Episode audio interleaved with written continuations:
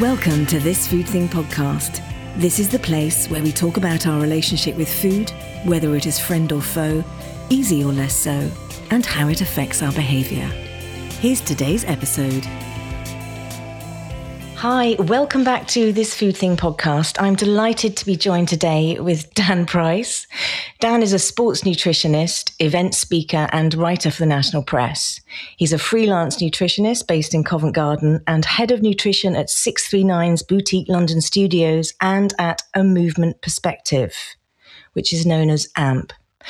Alongside all of this, he helps develop online fitness communities, apps, and nutrition guides. And when he manages to squeeze an extra hour out of his day, he speaks at fitness expos around the world. Dan, welcome to this Food Thing podcast. Hello, Gemma. Thanks so much for having me. No, it's an absolute pleasure. How do you manage to fit everything in? it, it, does sound like a lot when you read all of that, but uh, no, it's it's okay. Things are much much calmer these days. Uh, so it's mainly yeah, just working with my clients and kind of keeping on top of a bit of content production when you can find the time, I guess. Yeah. Okay. So I know that you started as a personal trainer, mm. and I know that you are now. Uh, and let's underline this: you are a nutritionist, um, a yep. qualified nutritionist, not a nutritionist coach. Yeah. How would I'm sure it's been a very interesting uh, journey to get to where you are, how would you describe your relationship with food? Would you describe it as a as a friend or as a foe? Uh, certainly a friend for sure. Mm-hmm. Um, particularly kind of where I am now with it. Uh, over the years, so kind of from when I was a bit younger, I, I never would really have described it as foe, but certainly okay. periods of time when the relationship's been quite different. Um, and maybe I'd describe it more as a sort of tool that I've used at different times in throughout my life and training and stuff. Right. What were you? Let's go back to when you were a kid. How how was food when you were little? so when I was really little, um, mm. I guess pretty in, intuitive. To be fair, I mean, I'm, I'm one of those uh, sort of frustrating people who. Um, not maybe the biggest appetite, always naturally kind of to the slimmer side without having to try. Uh, yeah. So as a as a kid, I was kind of into a lot of sports, and um, if anything, you know, very very slim but I could kind of get away with, you know, I had a lot of fizzy drinks, sweets, all that kind of stuff. And it really, food wasn't a huge part of my life. You know, my mum always made fantastic dinners when we'd come home from school, but outside of that, more or less ate what I wanted and never really thought too much about it. So food in, within the household was yeah. it was positive. That was the message about it. It was. It sounds as though it was functional, and you just ate and got on with things.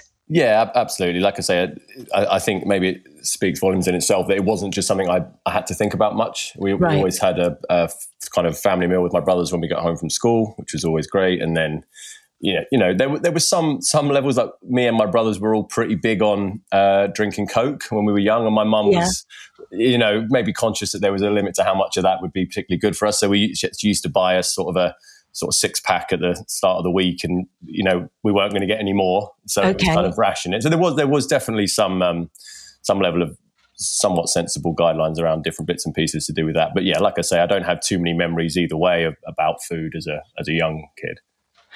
Would you say that you were, as you got older, would you say that you were someone who might, I don't know, forget to eat, be so busy, yeah, absolutely. It, it, was way more that way with with myself, particularly as I was a kind of a teenager. Um, you know, we'd quite often few of, maybe wouldn't go to lunch, go into town, that kind of thing. And then, but, but you know, like, like it was fairly intuitive. Like then you'd get home from school, be really hungry, have a massive bowl of cereal and then not want your dinner, that kind of thing. So yeah. it was, um, it's all it, it was cereal, isn't it? exactly. I think it was kind of the bane of my mum's life was uh, everyone would come in starving. Then by the time it was dinner, there'd be uh, no appetite. yeah. Um, but yeah, it, it, very much, it, wasn't really until I was, um, a teenager and started thinking about exercise and training and that kind of thing, and, uh, in, in which I started thinking about food in a different way. So, when you were a teenager and you were exercising, were you competitive? Were you competing in sports? Was your yeah, were so, you concerned with your performance and improving that? Well, in truth, so I did. I played sport at a reasonable level when I was very young. I, I played football at uh, academy level, and then after that, um, I kind of I moved away from that. There was a lot of stress and pressure and all that kind of thing. So I moved away from that. And when I was um, a teenager at school, I was involved in all the sports teams and everything, but I kind of moved more into a sort of, you know, your rebellious teenager thing. I was playing in bands and all that kind of stuff. So really, okay. it, it, certainly for me wasn't um, performance driven, and really up until I was probably eighteen it was that same pattern of not really caring much about food, exactly as you said, probably skipping meals more than anything. But it was really when I decided that I kind of wanted to get into strength training and basically for aesthetic reasons build muscle and get bigger, all that kind of stuff that I started to look at food differently. So it, it was more uh, vanity, I think, rather than um, performance. Have you ever stopped eating or severely limited your intake? Yeah, so that was uh, certainly not stopped eating, but I had a, a very um, sort of big shift in my approach to food that came probably when I was about 25. Um, okay. And that was simply because when I was, as I said, when I was a teenager, when I was a, a young guy, and I first got into strength training, um, I, I'm that type that really struggles to put on weight. So mm-hmm. I, was, I was in the gym for probably a couple of years, really trying hard um, and just not seeing really any progress at all. And then it was kind of that journey that led me into looking more into nutrition. And because it's the kind of thing I remember it quite vividly, like looking at all the YouTube videos about different ways to train and build muscle. Whenever there was a video on nutrition, I'd be like, I'm not interested in that. And, and it's so funny, kind of in hindsight, because yeah. really that was exactly what I should have been looking at. Um, and, and, and so from that point, once I eventually did cotton onto that. And then throughout my time at uni, kind of between 20 to maybe 24 ish, um, all of that time was spent very, very actively eating a lot, a lot of food um, to a point where that, when, when I kind of referenced earlier that at times it's been more of a tool than than uh, a friend or foe necessarily. That was definitely a case of um, I'd say my relationship with food then wasn't particularly normal. It was more about I need to eat this amount. What's the easiest way for me to eat it, um, etc. Um, but yeah, in, in, terms of a period where I've eaten less, it, it came when I joined uh, Six Three Nine, the personal training studio that I joined in London, and I just decided at that point, after getting on the body composition machine, that maybe for the first time in my life, um, in my pursuit to get bigger and bigger, maybe actually I'd gained a little bit more fat than I'd thought. So then I uh, undertook a bit of a period of sort of dieting to get to get leaner, and that was quite eye opening, that, that shift for me. That's interesting because I'm picking up that you're very capable at sticking to a regime and then because you're talking about eating functionally and, and eating because you want to grow muscle and then you reverse it and you, you, and you diet did you not just reverse the psychology or did you find it a struggle yeah um, I think the reason it was so useful for me to do both, to mm. spent many years trying to gain weight and then many years, well, not many years actually, probably quite the opposite, which maybe was part of the problem, is, is I lost a, a, a, lot of weight in a, in a short period of time through quite aggressive diet intervention. And it was. Can I interrupt? Yeah, Sorry. How did you feel about losing that amount of weight in such a short amount of time? Was it a bit thrilling?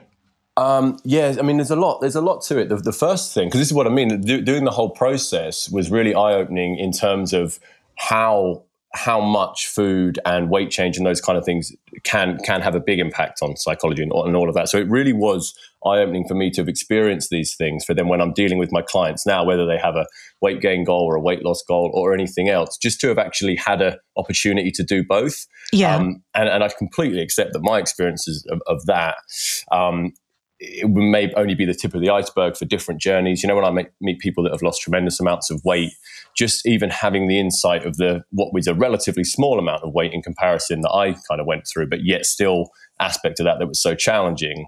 You, you, you gain some glimpse of, of, an, of, an, insight into how that must be for those those people that do that. Um, but but certainly for me, the in terms of was it thrilling, the, the first barrier was having spent so long, almost having sort of an irrational fear of if you if you miss a meal, you're suddenly going to disappear and lose all of your lose all of your muscle. Oh, because, did you have that? yeah, absolutely. You're driven by that. Yeah, because I, I, think it's worth I think it's worth mentioning that, that that period of time between when I was doing that training between maybe 20 and 24, I wasn't actually in the fitness industry then professionally. I was working in television and media, and and, ah. and so ah. And Were you so, in front of a camera? No, no, I was purely behind the camera, Gemma. Okay, no, you should have been in front of the camera. Seriously, anyone who's listening, you should have been in front of the camera. I know. I'm curious about the the pressure and, and about how you look and how you appear, particularly mm. in in telly. So that's mm. why I asked that question. But still, you're within that community, aren't you? Yeah, for, for sure. And uh, for, for me, that was more just a case of, you know, speaking candidly, that wasn't a, a career that I enjoyed doing really. It was a lot okay. of long hours and it wasn't really what, where my passion was. But it, I think, like a lot of people, I kind of hadn't really found what my passion was until I was already at uni studying for that degree. Okay. Uh, and then I kind of got into the fitness and, and that side of things. So it was, um, it was very much that in that period of time when I was working in that industry, I wasn't being sort of fulfilled in terms of what I was doing for a career. So I was all the time I had outside of that, I was spending in the gym, and I was kind of possibly a little obsessive with the kind of trying to gain muscle and and all of that side of things. So my, my point about mentioning that I wasn't in the industry at that point is certainly with what I know now, I would have a, a, very different idea about the implications of missing one meal in terms of losing all of your muscle and, and progress. But but certainly at the time for myself, and, and again, I meet many many young men and women, but mainly men in this particular instance, um, who have got to a you know a large amount of muscle, but you know a little bit bigger, and perhaps the right move for what they actually want in terms of their goal is to to lose some weight. Um, it can be a very difficult thing to actually um, communicate that to someone who, who is quite scared of, well, if I stop eating, I'm going to lose all of my muscle. And that was really where I was at for a, a long period of time. Okay, let's just dive into that a little bit. Mm. What does, I mean, I could tell you what I think it is, but I'm asking you. And what do you think, what are you after as, from a male perspective, as a man to put the muscle on? Is it about fulfilling an ideal, being more attractive, attaining something, perfection. What what is it for you? What was it, or is it? What you know? No, what was it for you? Yeah, definitely. I, I, look, I, th- I think it's very comparable with with a lot of what we see, perhaps sadly the other way with with women and, and yeah. kind of weight loss and uh, absolutely. I mean, um, for me, it was there was nothing really out. So certainly when I started with it, outside of just like I said, when I was a teenager, I was you know, I was, you know, lots of friends, popular guy at school and everything, but conscious of the fact that I was kind of skinny. Uh, mm. And to me, I just wanted to be bigger and, and more muscular. And, and in truth, it, it, was kind of a very one dimensional goal. It was, and I think that's kind of why I got to that, to that place of, um, when I, when I went to 639 and got on the body comp machine and seeing I was quite, quite a bit more fat than I thought is because I hadn't even considered for all of those years that I could ever get to a point of being kind of too big because my mind had always said to myself, "Oh, you're you're skinny, you're slim, you need to gain weight." Does that kind of make sense? Yeah, it does. I'm wondering if you ever felt you got there. Did you get big enough? um, uh, no, I think that's a yeah. that's a really good question because, and then it's one of those things where then you look back at pictures because for context, I'm about 80 kilos now, and at my heaviest, I was probably 90 kilos or so. Which, and then when I'm leaner at the minute, I'd be closer to maybe 75. So it's a real big swing um, yeah.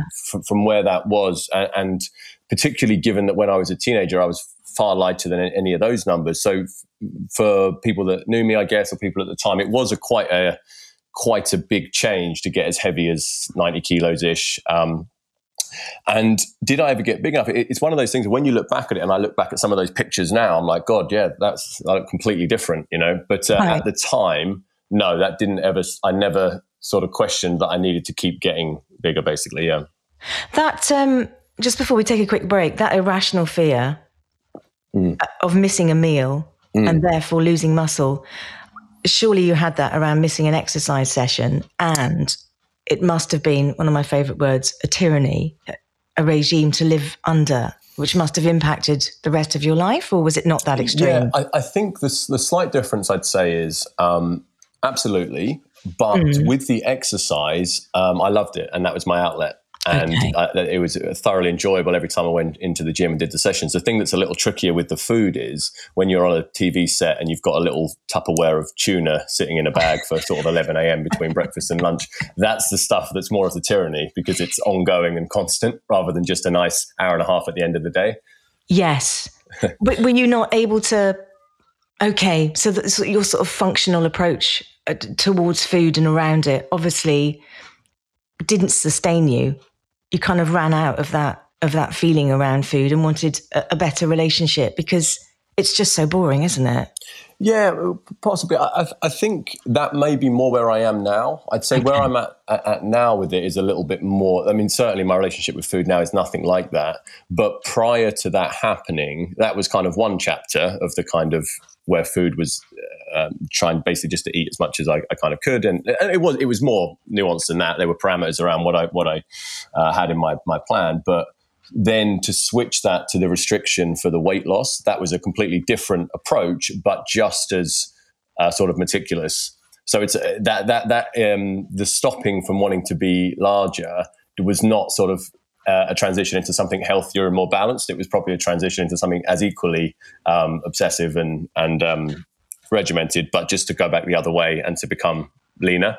Um, I understand. Yeah. yeah. I completely understand. Before we take a quick break, I'm going to ask you a question. Don't mm. answer it. Think about it over the break. Okay. This is like the soap opera cliffhanger. Was something else going on in your life, emotionally, and in the other areas of your life that corresponded with you suddenly switching and wanting to lose the weight? We'll just be back in a moment. Welcome back to this Food Thing podcast. I'm here with Dan Price. And just before we went on a break, I asked him if there was something that was happening in the rest of his life.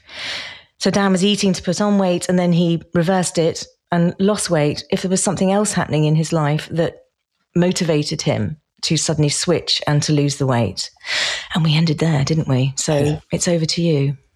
Yeah. Um, I think maybe worth kind of caveating with it that um, it, it all of this, what I was doing in truth, was all in pursuit of the kind of what we alluded to earlier, just trying to to I guess have a what I would class as a good physique, if that makes sense. Yeah. You know, uh, whatever my ideal was of that at the time, I was very much into, you know, all the um, YouTube aesthetic fitness guys, all, all of that, all that kind of stuff. So that was very much the culture of it. But yeah, there was definitely the, the fundamental shift came for me um, of very much in the whole period of time when I was trying to gain weight and and and everything. It was it was quite a solo journey. You know, none of my friends really were that into their their training um, and working in television. I was fairly isolated, lots of different jobs with different people, none of whom were into this kind of stuff. So it was yeah. very much a solo journey. Whereas when I joined Six Three Nine, I was put into a to an environment with a load of other personal trainers, um, a load of other people also who were big into their fitness and their physiques and, and all the rest of it. And it was just a bit eye opening for me. I got on the body composition machine, and I think it read my body fat percentage as about eighteen or so, uh, which is still you know fine within healthy ranges and everything like that. But I think it was looking at that maybe compared to where some of the other guys were at in the gym at the time. Um, and actually looking at their physiques and going, oh, okay, maybe this, maybe this pursuit of just getting bigger and bigger actually isn't going to bring me the results I've been looking for, and that maybe this shift in gears. So, so you know, in, in truth, was I influenced by going into a into an, uh, a world full of other fitness professionals who were in great shape, and then thinking, ah, maybe I need to change what I'm doing? Yes, I'd say so. Okay. Did you find that your the way that you were living was affecting the rest of your life? Was it just that? Was it just working out, looking at what you were eating, mm. training? Is I, that what happens? It gets I, compartmentalized? I think that um, it's a it's a difficult one because I, I kind of reflect now on why is my relationship with with all of this a bit just generally softer than, than it had been there. Whether that's with training, you know, my mm. training intensity is far lower than it than it was in my early twenties. My uh, approach to that kind of that way of viewing food is completely different. I think there's just an aspect of life stage with that. And I think when I was, like, as I was kind of saying earlier, I think when I was young and I'm working in a career that I didn't enjoy originally, that that I was just channeling everything into this side of things. And it's like, yeah. okay, I might not be enjoying my career, I might not be doing this or doing that, but at least, I think maybe control is the right word. I've got control over this side of things. I'm constantly getting stronger in the gym. My weight's going up, which at the time was the metric, um, and I feel like I'm. I can almost bring myself like the life that I'm looking for through something to do with fitness and my physique. And and I guess as much as that it certainly doesn't sound like the most balanced mindset. In a way, that's kind of true because it pushed me into a position where I, I had, I had kind of the um, motivation to, to change industry, to get qualified as a personal trainer, come over into fitness because I was passionate about helping other people maybe do do a similar thing. Um, and then from there, even though my relationship with my own training and fitness and things has changed, I think the main reason that's been able to change is because I'm now being more fulfilled in what I'm doing as a job and in my wider lifestyle in terms of in in the role I play now in other people's journey with food and fitness and everything else. That's very interesting. That's that satisfaction. Mm. When um, I'm going to move away from from what we're talking about, but mm. did you feel? Yeah, when you were sort of bulking up, and then when you mm. you changed and you were losing weight, did you feel well? I know you weren't satisfied in your job and that it was mm. your outlet, but did you feel well and nourished and did you have peace of mind or did that come later? Was it the pursuit of it that gave you the peace of mind? Yeah, I, I think like I say, I, I, I, think age and life experience is an important thing. When, when I was when I was in my early twenties, it, it, I just didn't give too much thought to any of it. It, it was yeah. fairly straightforward. I wanted yeah. to look better, be strong. Right. You know, okay. you, I, you, know, I've met a lot of guys in, who, who are in similar positions to that. There's sometimes there's an example of I think where people can actually lose sight of why they started something like that. There is a, an, an, obsessive sort of nature to it, and I, we could probably talk about this forever. But but in terms of um, I think guys in particular with this endless need to get bigger and all of that stuff is it, it might, what might start out as oh I want to be more attractive or I want to look better in a t-shirt and, and, and maybe some feeling some kind of insecurity. Yeah, it, it, gets to a point with it where it's like you you kind of objectively now look too big or you look you, or, or, you're the guy at the party who can't drink um, a, a, beer with your friends because you're worried about your diet or something. So actually yeah. what might have started as being something to maybe feel more secure and more confident and more look better actually just by continually going at it um, you actually may move into a place where you're moving further away from some of those things. But um, it can be hard to see that i think when you're in it yeah, I think probably impossible actually. Yeah. What um so you as a young man, uh how you wanted to look as a man. Let's I'm talk let's talk generally now. Do men still want to bulk up? I, this sounds a bit naive because I know that they do, mm. mm. but do they still want to bulk up and achieve that kind of um, masculine ideal in the same way that you wanted to? Because I'm thinking, are you talking about sort of 10, 12 years ago? What am I talking about? How old am I? 31. So really, okay. when yeah. I, I was in my early 20s, so probably, yeah, 10, 10, exactly, about right, 10, 12 okay. Do you think it's changed? Do you think men, men's ideas have changed or perception or how they, how they view each other, how they want to be viewed? Yeah, I think um, there's still, there is only ever, I think it's only going in one direction, sadly, which is that body ideals being put on men and women are continuing, there to, to be more pressure uh, on both uh, to, to the way one should look or, or, things like that. But I think perhaps from men, it's changed a little bit. The, the kind of fitness space has evolved a little bit from, say, maybe 20 years ago, where you sort of had bodybuilders who were humongously large yeah. creatures, which yeah. really realistically no one's going to ever look like without a lot of chemical assistance. Whereas in the last maybe 15, 10 years or so, there was more of this birth of. Um, with with YouTube and social media, kind of people whose physiques looked a bit more attainable, right? Um, a bit more, you know, the kind of thing you might see in in um, Marvel superhero movies, you know, right. kind of guys that look. And I think from that, while in a way on the surface it sounds good because oh, that's a bit more attainable, it's still incredibly difficult. And if you're not someone who's maybe genetically gifted to, to go that way and wants to spend all of that time and, and energy on it, it, it is still a bit of an endless pursuit to look like you know Zac Efron or some or something like that. You know, for sure. For um, sure. Um, but no, I think it's definitely still there. I, I think there's maybe some better, you know, uh, a lot of people now might look at some uh, professional football players or MMA fighters. These uh, MMA is certainly a more popular sport now. And I think those physiques, while still very difficult and, um, and lean and all the rest of it, are not to the same extent just large. Right. Whereas in the past, that that kind of being larger, I think, was more of a thing for guys, perhaps, than it is now with the, the younger generation. So, two questions: Do you think we begin we're beginning to value form? I mean, function over form, or or is it still form over function? And how do men look at each other?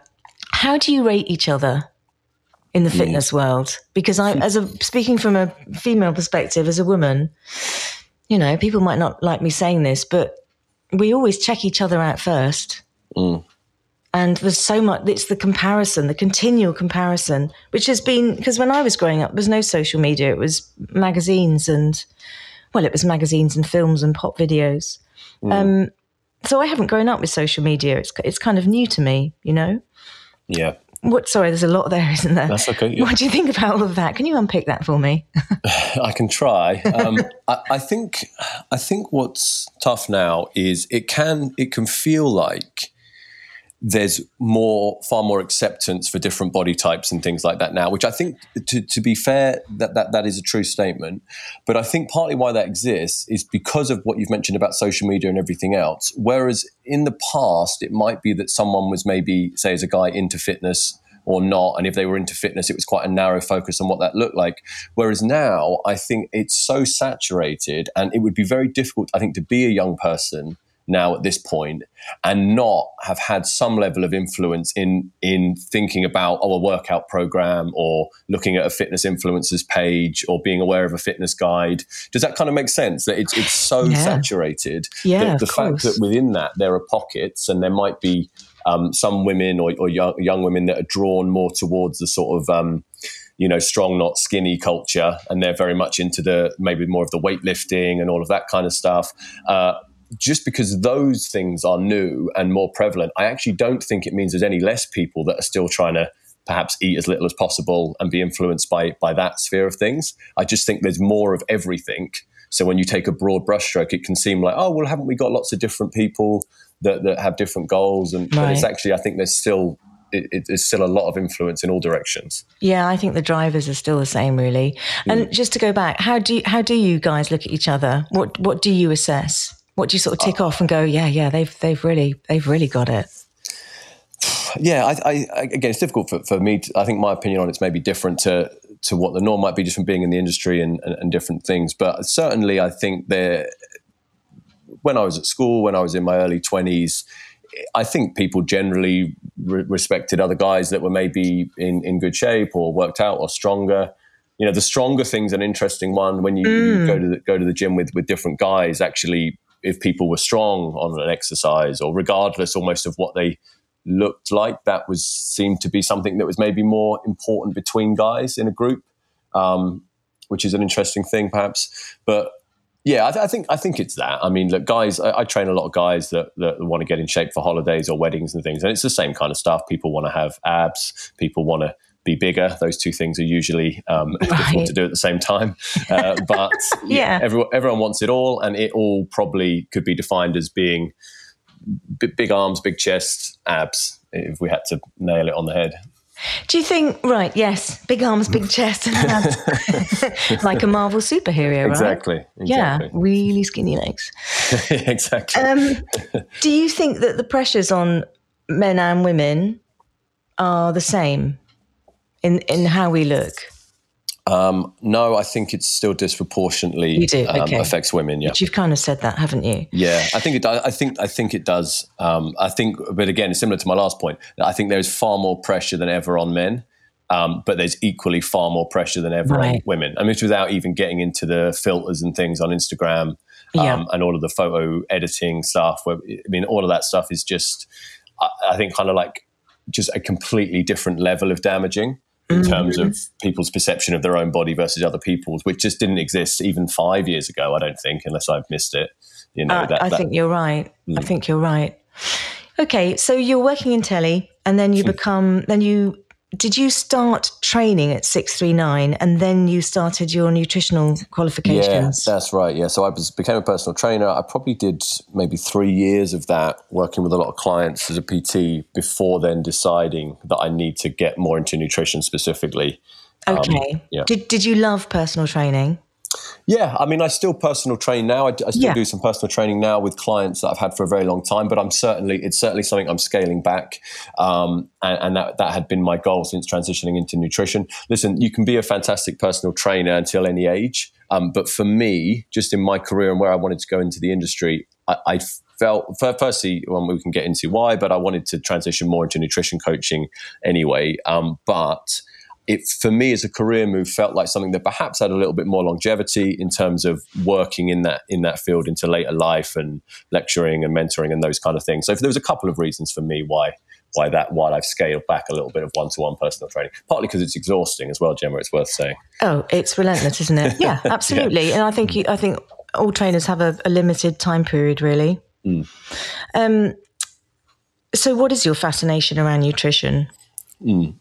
And what yeah. do you love? What do you love about it, and what do you want to share with people? And why is it clearly your mission? Tell tell me about that. Yeah, and, and it, maybe it is slightly it's a bit of a different one. It's one of those things. Often when when I say someone asks me what I do, I'm a nutritionist. People are, oh, you must eat really healthily all the time, and it's like it's not not really. It's because because for me, and I know a lot of people get into nutrition because they're fascinated with food. They love cooking. Maybe they're really interested in health, well being, all that kind of stuff.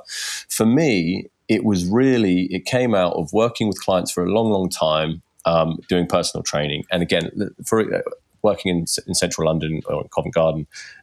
at least 80% of the clients were people who wanted to lose weight um, and and they were perhaps overweight just purely as a result of kind of the lifestyle stuff associated with being in the city, maybe having to entertain clients, restaurant meals, alcohol, that kind of stuff. You know. Yeah. Um, so, so that's a fairly typical client I might might have been working with, and what you'd see so much is a client coming in two or three hours a week for a personal training session, giving 110 percent in the session, really trying hard, but just not getting the result they were looking for because yeah. ultimately we always sort of sort of say this if you think about how many hours are, are, are, in a week, and you're only going to spend three of those in a gym, it, it's it's far less, isn't it? And, and really, the the habit change and, and the, the real difference is is coming out of that time outside of the gym. So it was really that that inspired me to move more into a capacity where I could sit down and actually talk to someone solely about their nutrition, with the hope that that would be where they then put their emphasis to, to actually get their results more. Okay, we'll be right back. We're just going to take a quick break. Welcome back to this Food Thing podcast. I'm here with Dan, and we're going to dive straight in. I'm talking to Dan about his calling to be a nutritionist and his mission and what he is compelled to share with everybody about nutrition and the clients that he works with. So, and it's very much about promoting a positive relationship with food, isn't it? So, we're going to steer away from disordered eating because I'm sure you have those clients. Mm. And we're going to talk about what it is to, as you said, not vilify the foods and to build a positive relationship. And also, I guess, a sustainable relationship, right? That's right, yeah, and, and I think sustainability is, is, the big one. Mm. Um, you know, the, the, calling for me to, to kind of get more into nutrition and, help, and helping my clients is just from from that experience of me being young and me spinning my wheels for several years trying to bring about the results I wanted in the gym without looking at the nutrition has yeah. really made me think I, what I want to do is just save people time and help people do something in the way that's actually going to be easiest and most achievable for them. There's nothing worse than someone giving 110% effort and not getting the results because the things they're applying themselves to aren't the right windows of opportunity. And can you narrow it down or is it individual? Well, it's it is individual, but again, just from working with the sheer volume of, of clients, it does allow you to go, okay, well, these are certainly the most common things. Go on then. Okay, so so when when it comes to weight loss, um, which again is at least 80% of the people I encounter. Yes, in, this in is one of your main things, yeah. It, it is, but you know, as I say, my background was always in, I, I, thought if I became a personal trainer and nutritionist, I'd be trying to help skinny young guys get build loads of muscle. Right, but actually, right. the way it's the way it's translated is you just have to work with the people that, that are coming to see you. Uh, and, and being where I was, it was predominantly people looking to lose weight who were working in, in the city. Um, and this is where it comes into a little bit of the thing about restriction and and vilifying different foods is the most common pattern I see by far is is people come into a nutrition consultation and we start talking about what they're typically doing with food. And normally by the time someone's coming to a nutritionist it, this isn't their first attempt at an intervention. They've normally tried some things themselves. So what you quite often see is when you go through a typical day with them you'll see something that looks a bit like oh some porridge for breakfast. You know I might get like a salad or a sandwich from Pret. Oh I know bread bread's not great, but I'll have a, maybe a sandwich or a salad. Um, in the afternoon, I might have some nuts or fruit, or may, maybe I'll have a chocolate bar if I'm being naughty, or right. this kind of thing. Confessional. Yeah, and then dinner, I'll normally people are having some kind of protein, carb, and vegetable meal cooked at home. Maybe sometimes I might get a takeaway. But what's interesting is they've they've got that typical day under a microscope and they're they're sort of like, oh, no, I have white rice sometimes when I know I should probably have brown. But by the time you get to the weekend, and then it's well, actually we go for work drinks on a Friday. I probably have half a bottle of wine, and then yeah. on Saturday I go out with my partner to a restaurant, and it's kind of well, you know, might have a have a starter and a main, a couple of glasses of wine. Then oh, actually on Sunday we go for a roast with my in laws. What you can then sort of map out to them is like that. What you're doing Monday to Thursday, if anything, is probably even less food that then I'd want you to be eating to feeling good and energized. Okay. It certainly doesn't matter to me too much if you want to have one of those Pret sandwiches rather than the, the, salad. It's if we can look at that weekend and go, can we have some moderation maybe to the amount of alcohol? Can we maybe move from three restaurant visits to one? Right. Can we maybe swap that Deliveroo in the in the week to, to a recipe I can give you at home? What you find is the weight loss can come very quickly and very sustainably with that because you're not actually asking people to completely restrict carbohydrates or completely cut out all the foods they're like. You're just looking to look at that layer that's on the top, which people often turn a blind eye to. Absolutely understand that. Do you find that people aren't cooking for themselves? Yeah, I think I think I have maybe like a biased sample size there uh, of being in London, um, where people are, are, working and grabbing food on the go a lot for lunch. So it's actually very rare that I meet people in London who are cooking for themselves at lunch, and then at home, I think the lo- the kind of lockdown the last couple of years has not done a lot of great good for people's yeah. ease of access of Deliveroo and those kind of things. So yes, I think largely I'd agree with that. Do you think? I mean, let's go back and be a bit more specific in a minute. Um, mm. But what you're saying is making me think of other things. Do you think generally we don't know how to nourish ourselves on a very basic level with our foods and the way we live? I, th- I think maybe I think nourish is an interesting word because I think it implies a little bit more around kind of diet quality. Right, uh, in terms yeah. of actually eating well for health and those kind of things, which which for me again is an area I work in and it is where I'm trying to get people to. But often when I meet someone who's who's who's very overweight, or not even very overweight, but just looking for that as the primary goal, when you look at the makeup of a diet in the way that I've just described to you, even though only two or three days of the week are the excessive days of calorie intake, when you then take that week as a whole, it's like nearly half of the calories are coming from those two days. And yeah. the foods that are being consumed are alcohol and low quality restaurant food. So yeah. then by the default, the diet has to be fairly unnourishing in its quality because actually only a very small percentage of the calories are coming from proper meals, to use that term, meaning maybe something home cooked or or even a salad that you get on the go. So by even in that instance, the biggest window of opportunity is reducing the calories coming from lower quality food in the weekend restaurant food and alcohol, and actually putting more food into the week which may feel counterintuitive to them at first. But if you're putting in more vegetables, lean proteins, those kind of things, actually the calorie intake remains appropriate for weight loss, but they're actually now eating more nourishing food.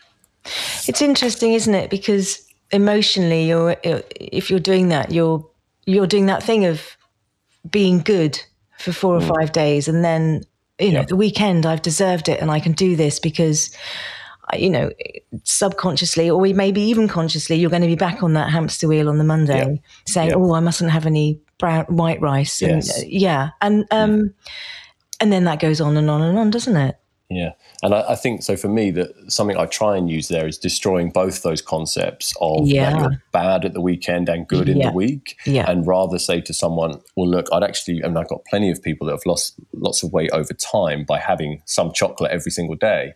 Because what I'd much rather that person do is see that chocolate, especially when they've come in, Gemma. Sometimes people come into me and say, oh, you know, chocolate's really my biggest weakness. Every time I try and give up chocolate, um, I just fail and it never works. Right. And then it's like many coaches would go, all right, well, let's stop chocolate. And it's like, hang on a minute, they've just told you for free that every time they try and cut out chocolate, they fail. So why is that the first intervention? The, the, first intervention for me there would be, how can we get it so as we can actually include some chocolate every day within this plan and still bring about an appropriate diet for weight loss? For this intervention. And you can absolutely do that. And what you'll often find is if someone's eating a sensible amount within an otherwise well balanced day, that then you're not getting that weekend need to go have a load of chocolate or feel like, oh, I've, I've messed it up because I've had some chocolate. Now I'm going to have to overeat on it.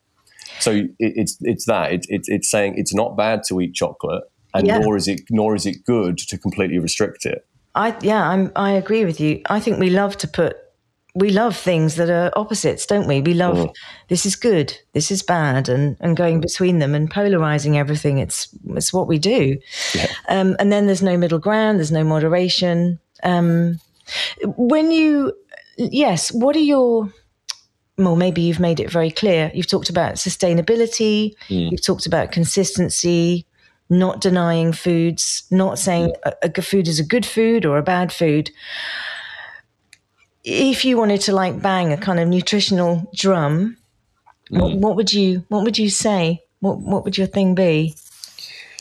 I mean, again, it's broad in, in, a lot of that context that I'm talking about, kind of weight loss, I guess, um, versus just generally what I'd maybe say about nutrition on the whole. But but I think maybe yeah, maybe to pull an answer for all of it, um, the whether it's for weight loss or, or for anything else, the the context it's always context, and that, that, that's what I'm trying to trying to say whenever I, I, post a lot of content on Instagram and all these kind of things is it's, it's okay. And there's a lot of this message now about people saying, oh, this food isn't good or this food isn't bad or you can have chocolate or you can have.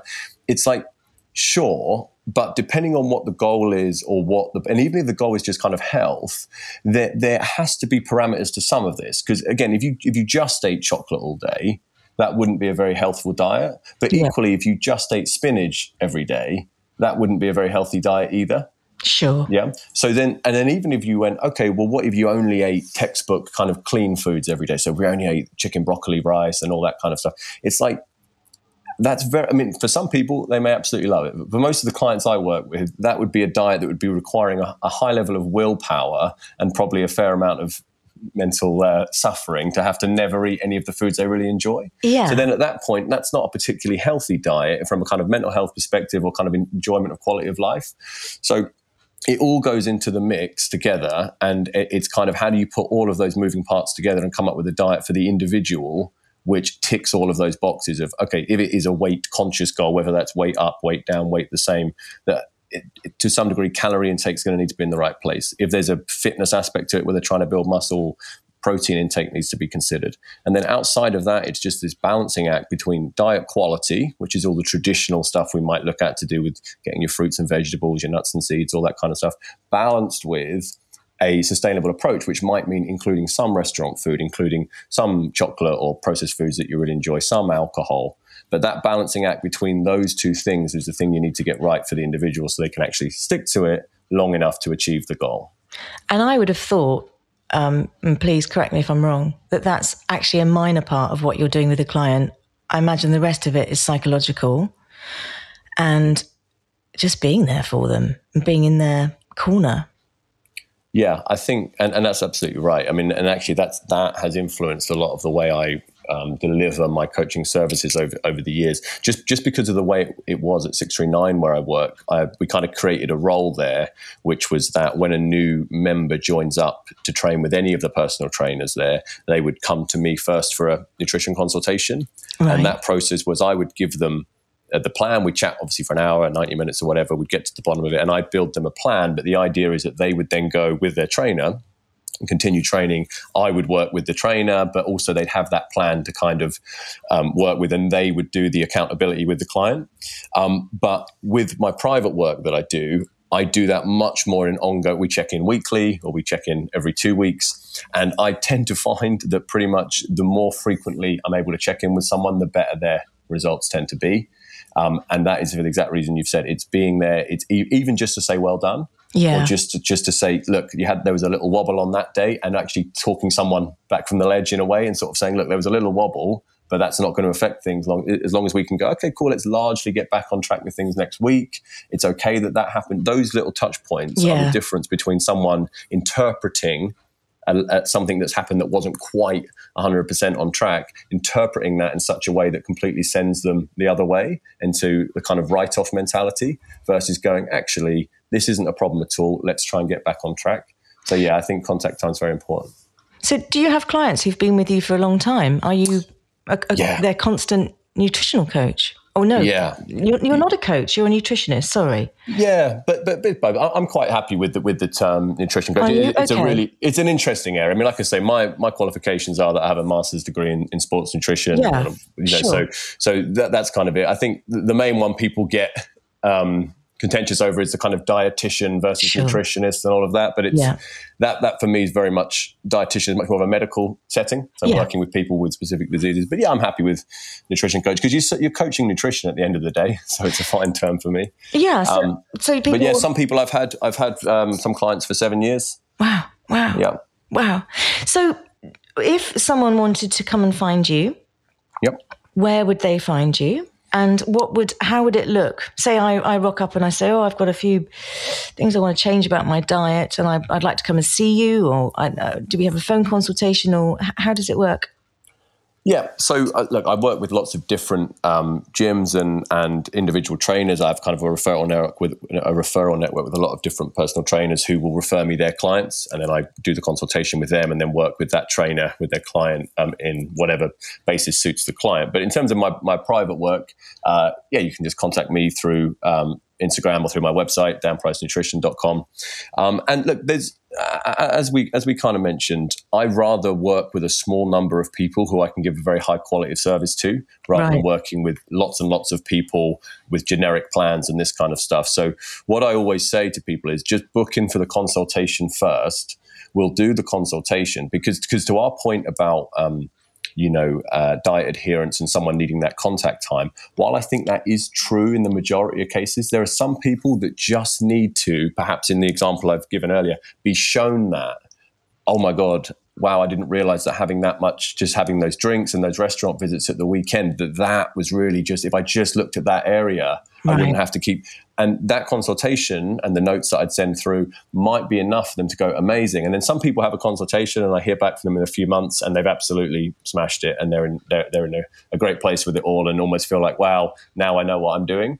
Um, whereas other people, of course, it's a more a long term touch point. So, but I'd never sort of suggest to someone, oh, sign up on this package or that package. Just come and have the consultation, and then in that process, we can kind of decide whether we need to see each other weekly or monthly, or whether actually you're happy just to get started with the plan. Okay, and all your all your information, obviously, we will have on our Instagram page and under your show notes. Um, yeah. I'm imagining that you um, yeah, you clearly, will you speak about nutrition and fitness, don't you, at events? Mm, yeah. yeah. you're like a, a key speaker. Yes. So, can people watch you on YouTube and you've got lots of stuff up there? Uh, yeah, I mean, it, on at the moment, it's mainly Instagram has always just been the platform okay. that I've used. Okay, um, cool. And there's lots of little short bits of me talking about different topics on there that you can find. Great. Um, you know, Gemma, you alluded at the start about sort of being busy. It, it is tough because I've always, I always find this an irony with with coaches is when my life gets busy with my actual job, which is coaching clients, you'll see less and less of me on social media putting out content. Right. Um, okay. And, and, actually, which is a strange thing because often you look at someone who's super busy on social media, they're putting all this content out. Wow. But it's like when, when you're actually busy, you don't have time to do that. Um, so yeah, I've been a little, I have been a little busy of late. So my content's not always quite as regular as, um, as I'd like. But um, yeah, there'll be more, more in, in that way coming soon, I'm sure. Okay, I think it's great though to be busy that you haven't got time for social media. I think that's much the much preferred version. So my my final question. Thank you so much, Dan, before uh, this for coming on, and um, yeah, an absolute pleasure. If you were on a, if you were, I did my uh, Devonshire accent came out then. If you were on an island, mm. be it tropical or cold or wherever, and you could take five foods with you, mm. or five drinks, or five whatever, what would you take? Mm. Well, I feel like the answer should be somewhat split between um, things that would sustain me nutritionally yeah. and, and things I enjoy. I think coffee would probably be first on the list. Yeah. That'd be very unpleasant for me and anyone else who's there with me if I wasn't going to have that. So coffee. Um, How do you have uh, your coffee? So to be honest, when I say coffee, I mean caffeine. I'm not. I'm not one of these snobs about um, you know artisan coffee. Right. Okay. I, can, I can make do with an instant. I can make do with something fancier. Or cool. if I'm in a pinch, I can make do with a with a, a, low budget energy drink if needs must. But okay. one of my vices is uh, is caffeine. So okay. Some coffee. kind of caffeine. Yep. Coffee. Yeah. Yep. Um, and there, I, I, guess, just from a nutrition point of view, uh, like salmon, I'm a big. I, I, eat a lot of salmon. I think mm-hmm. it's great. It's also great, great, a lot of uh, nutrient quality. Uh, I'm a rice man. As the carbs, I like rice. I have rice with anything really. Yeah. And then I'm going to cheat a little bit and say some kind of green smoothie. So we'll get a load of spinach, all, all, the good stuff. All You're the, allowed. Yeah, greens. um, and then the last one for me would definitely be chocolate. Oh. So whether that's dairy milk or anything else, just a whole suitcase of chocolate. Oh, you're a milk chocolate person. Yeah, definitely. Okay, okay. Dan, thank you so much for coming on this Food Thing podcast. It's been an absolute pleasure. Of course, it was my pleasure to be here. Brilliant, brilliant. Thanks for listening. I'd love to know your favourite bit from this episode. Let me know on Instagram at This Food Thing Podcast or join us again in the next episode.